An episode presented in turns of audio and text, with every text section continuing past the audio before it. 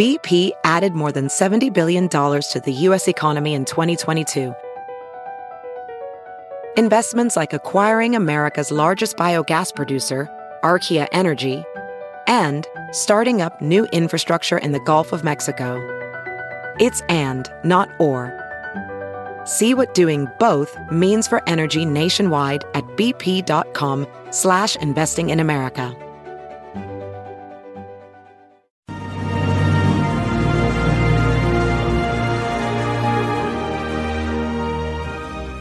Hi, everyone. Judge Andrew Napolitano here for Judging Freedom. Today is Monday, February 27, 2023. It's a few minutes after 3 o'clock in the afternoon here on the East Coast of the United States. Scott Horton, my friend, but uh, better known uh, from antiwar.com and the Libertarian Institute, joins us now. Scott, it's always a pleasure. Uh, welcome back to the show. Happy to uh. You, you have uh, teased uh, lately that you will soon be writing what a catastrophe Ukraine has become and American involvement in it has become. Can you elaborate on that, please? Uh, yes, sir. I gave a speech um, on uh, February the 29th, 2020, called The New Cold War with Russia is All America's Fault. And then two years later, when the war began, I gave the same speech again, only I had added some things to it. And that became the core of this book that I'm writing now. It's called Provoked um, How America Started the New Cold War with Russia and the Catastrophe in Ukraine and it's about 550 pages so far, Judge. And I got probably another 100 pages to write, and then I'm going to try to figure out how to cut it back down by 100 pages or more and try to make the thing. Well, you're writing a book, not a doorstop. That's right. Well, you know, it started out really, you know, about how they started this war, but it ended up really being everything that from H.W. Bush all the way through that America has done really to be bad sports at the end of the last Cold War and kick the Russians while they're down on the Versailles Treaty model after World War One, rather than befriend them and rebuild them and and be good, honest friends to them on the World War II model, like we did with West Germany and Japan. And so they really have picked this fight. Um, and, and that goes for every single one of them. H.W. Bush, Bill Clinton, W. Bush, Barack Obama, Donald Trump and Joe Biden. And of course, by Joe Biden, I mean all along, Your Honor, because he was in the Senate and and then vice president, of course, and is up to his eyeballs in every bit of this for 30 years. One of the uh, more horrific things uh, that Biden did, I mean, equally as horrific, how do you measure horror, uh, as uh, providing aid to the Ukrainians uh, is the destruction of the Nord Stream uh, pipeline and blaming it on the Russians. Now, you recently had a fascinating interview, which I just listened to, with the great Sy Hersh. Sy is, of course, the uh, senior investigative journalist, uh, the best known. Bob Woodward will shoot me for this. Investigative journalist in the United States. Uh, he of My Lai massacre and uh, Watergate and Pentagon Papers and Pulitzer Prize fame. He, a single uh, investigative journalist who uh, beat the billions behind mainstream media to get to the bottom of the story.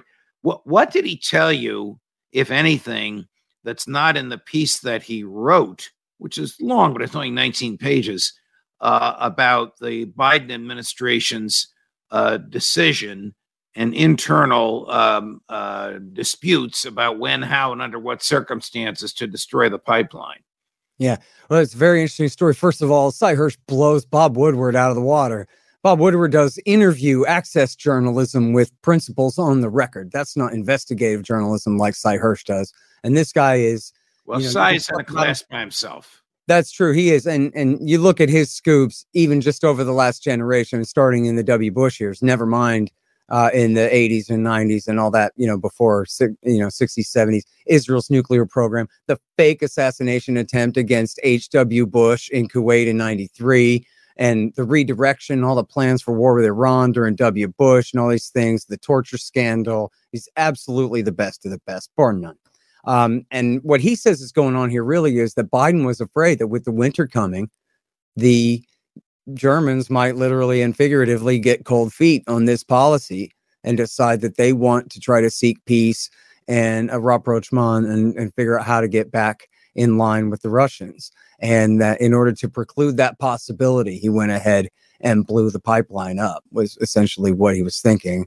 Did, did Sy indicate if any of his sources told him uh, of any policy or ideological or legal battle amongst Biden and his people? Did anybody say, you know, it's against the law to do this? You know, you're attacking an ally. You know, we have a treaty that if one of these allies is attacked, it triggers Article right. 5 of NATO. Did, did they talk about those things? Do you know? No, you know, um, I, I did not ask him about that. I uh, I plead guilty, sir, but um, I don't think there was any indication in the article that there was a, a squabble over authority or jurisdiction to do it. The wow. question was how to do it. How far does the president want to go? And what can we do to make that possible for him? And everybody's just clicking heels and saluting and doing what they're told all the way up and down the line is the impression. You know, you you make a great point. First, I'm not saying this just because I'm your friend. I'm saying this because you are an extraordinary researcher and writer, but your ability to trace the path of presidential authoritarianism uh, and American empire uh, building, you know, going back to Ronald Reagan or maybe even uh, before that, back to the CIA uh, deposing um, uh, Mossadegh in uh, Iran in the 1950s under Eisenhower, and how it just gets worse and worse and worse and worse and worse. And now the last of these, and I regrettably there probably will be more, no one's even questioning the authority or lawfulness. Just let's go ahead and do it because this is what uh, the boss wants to have done. Yep. Did, and this did is no one consider did, did no one consider this to be an act of war? To me and to you, I think. Sure. It's not only an act of war, it's a war crime.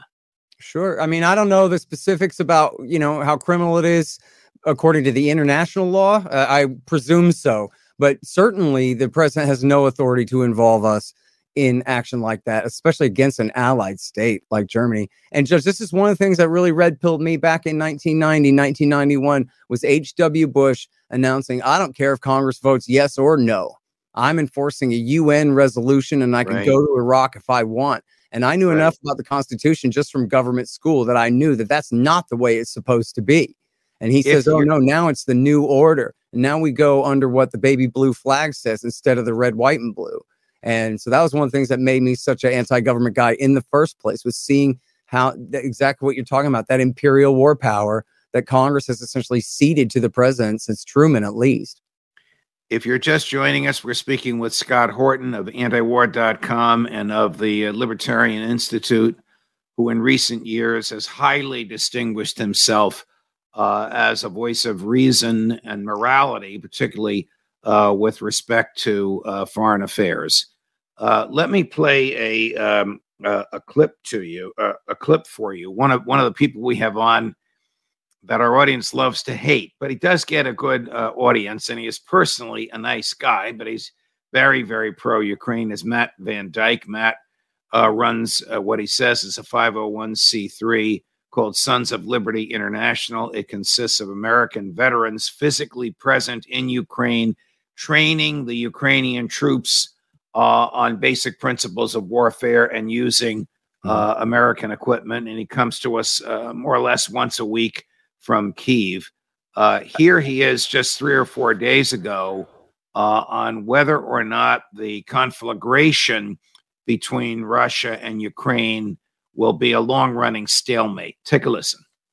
Well, currently it is a stalemate. The Russians have been trying to take Bakhmut for several months, but very intensely the past several weeks. They're not making too much progress. I still believe Bakhmut will eventually fall, except this massive Russian offensive that people were predicting to occur by today, the one year anniversary of the war, has not occurred. It looks like the Russians don't have the logistics to support a massive offensive, and the forces that they've mobilized don't seem to have the will or the capability to advance the way that the Russians would like really it's become symbolic and it's unfortunate because it's a meat grinder. A lot of lives are being lost, a lot of Ukrainian lives that I believe would have been better utilized in a counteroffensive against Russia have been used to hold a city of relatively little strategic significance.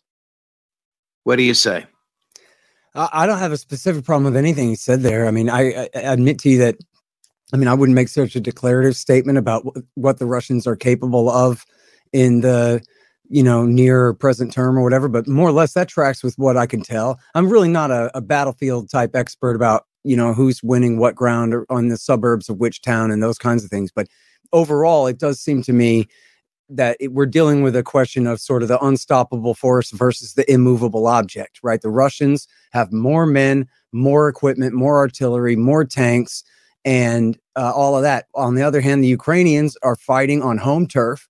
They have much higher morale because they're fighting a defensive war, and they're backed by the United States and all of our European allies and all the money and weapons that we can give them, and trainers like your friend there over there, you know, helping them to um, perfect their tactics and all that. And look, I mean, the, the war is a year old now, and it doesn't seem like anyone is making any real progress. And then mostly, I'd like to endorse his point about um, oh, I, I, I, I don't know. I don't, I'm not sure every every word he said in there, but uh, you know, I'm not for either side winning the war. If that was any of his things, I, I'm saying, you know, his point about the meat grinder to me is means, you know, is the number one point to just say this thing should be called off immediately. I mean, my Right. position It has, it has has been- become a, it has become a meat grinder because we have supplied Ukraine uh, with the uh, equipment with which to resist the Russian onslaught. It would have been over 11 months ago if we had not been involved.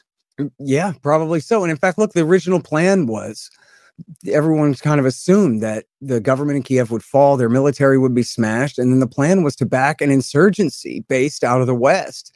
Um, that was what they all told the newspapers a year ago. We want to replicate Afghanistan. So things have gone much better um, for the Western side than they thought it was going to be. Here, here's uh, Jack Devine, another uh, weekly guest that uh, my audience really loves to hate. And I've said this to Jack's face; it doesn't trouble him. Jack is career CIA, now retired.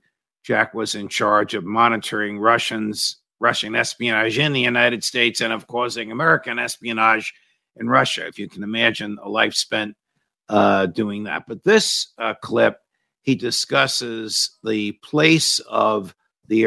this is more in your field, I think, Scott. He place he, discusses the place of the Ukraine-Russian war in the bigger uh, geopolitical um, uh, events of this century. You push until the Russians cease and desist. I don't believe there's peace, right? But I do think you'll reach a point where everyone's using up so much ammunition, so many soldiers have died, that you slow down the pace of war. No one wins. War could go on for a long time, but it will not go on for a long time at this level. And victory is not about Ukraine. It's the geopolitical risk of the world today, and it's the China, Russia, and their allies, the alliance against the West. If Russia fails to accomplish its goal, he will go. And that will change the geopolitical. There's bigger thing at play here than just the current day-to-day fighting. And I think there's a world that's going to be unstable if we allow Putin to go unchallenged. And I think we're doing a very good job of challenging. See, I think Jack uh, tips the globalists' hands, although some of them uh, have been uh, have tipped their hand even more. I mean, their goal is to drive Putin from office. I don't think that's a realistic military goal, but that's what they want to do. They have no idea who's going to replace him, no idea how tenacious his replacement might be. The former president of uh, of Russia, the one that was in there when Putin couldn't run for a third term, they since have changed the constitution to allow him to uh, to do that. Dmitry Medvedev says we may have to march all the way to Poland, and we may have to march into uh, Poland. So Americans don't even know what they're what they're asking for.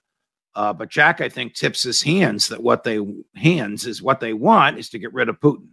Yeah, I think that's right. And look, you know, I haven't seen that whole interview, but it seems pretty apparent from that statement there that this is the same argument you always get from the war party, which is the bad guy is a bad actor and he's acting badly, and that's why we have to do something. And but never explaining that actually FDR was sending planes to China for months before Pearl Harbor. And, you know, uh, uh, H.W. Bush and Bill Clinton were bombing Iraq from bases in Saudi Arabia for 10 solid years before September 11th.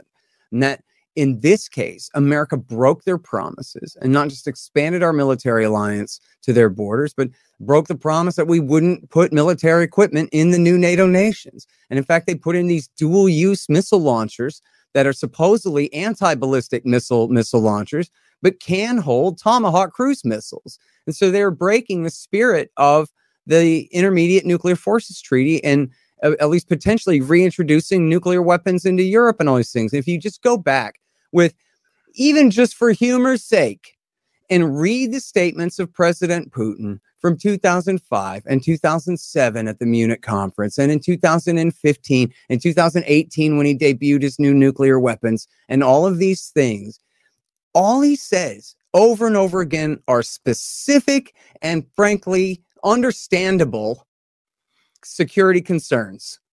America is surrounding Russia.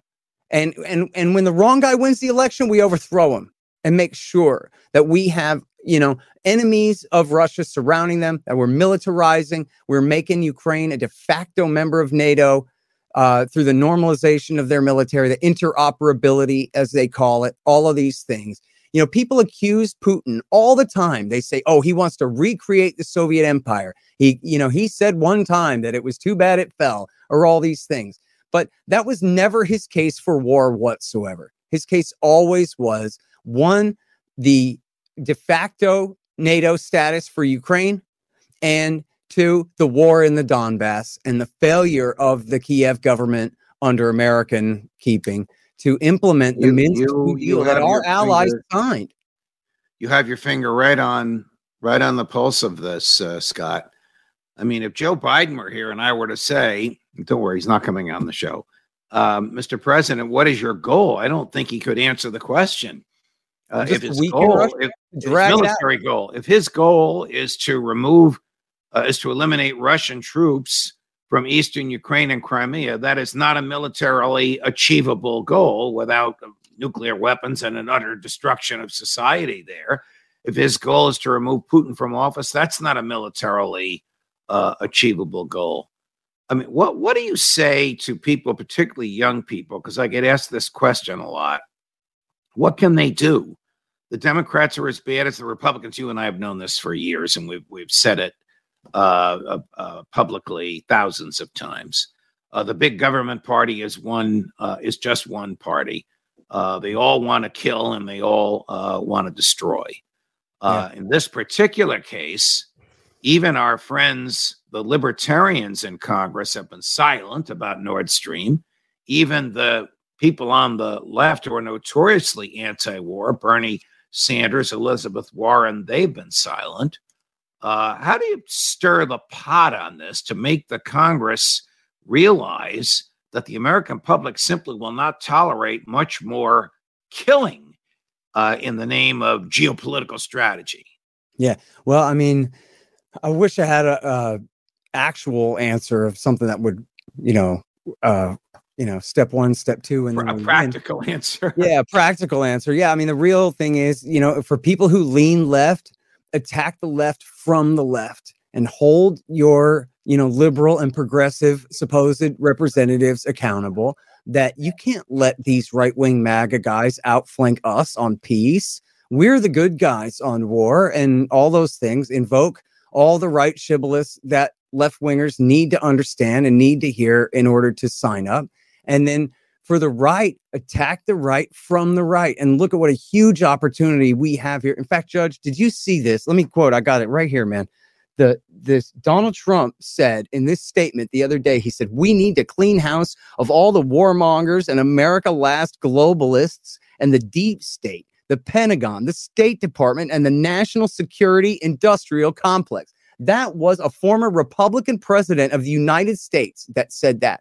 So, one, that ought to be music to any libertarian or any left or progressives ears. Yeah. Wow, he really, that's better than any Ike Eisenhower quote. I mean, man, that is something else, right?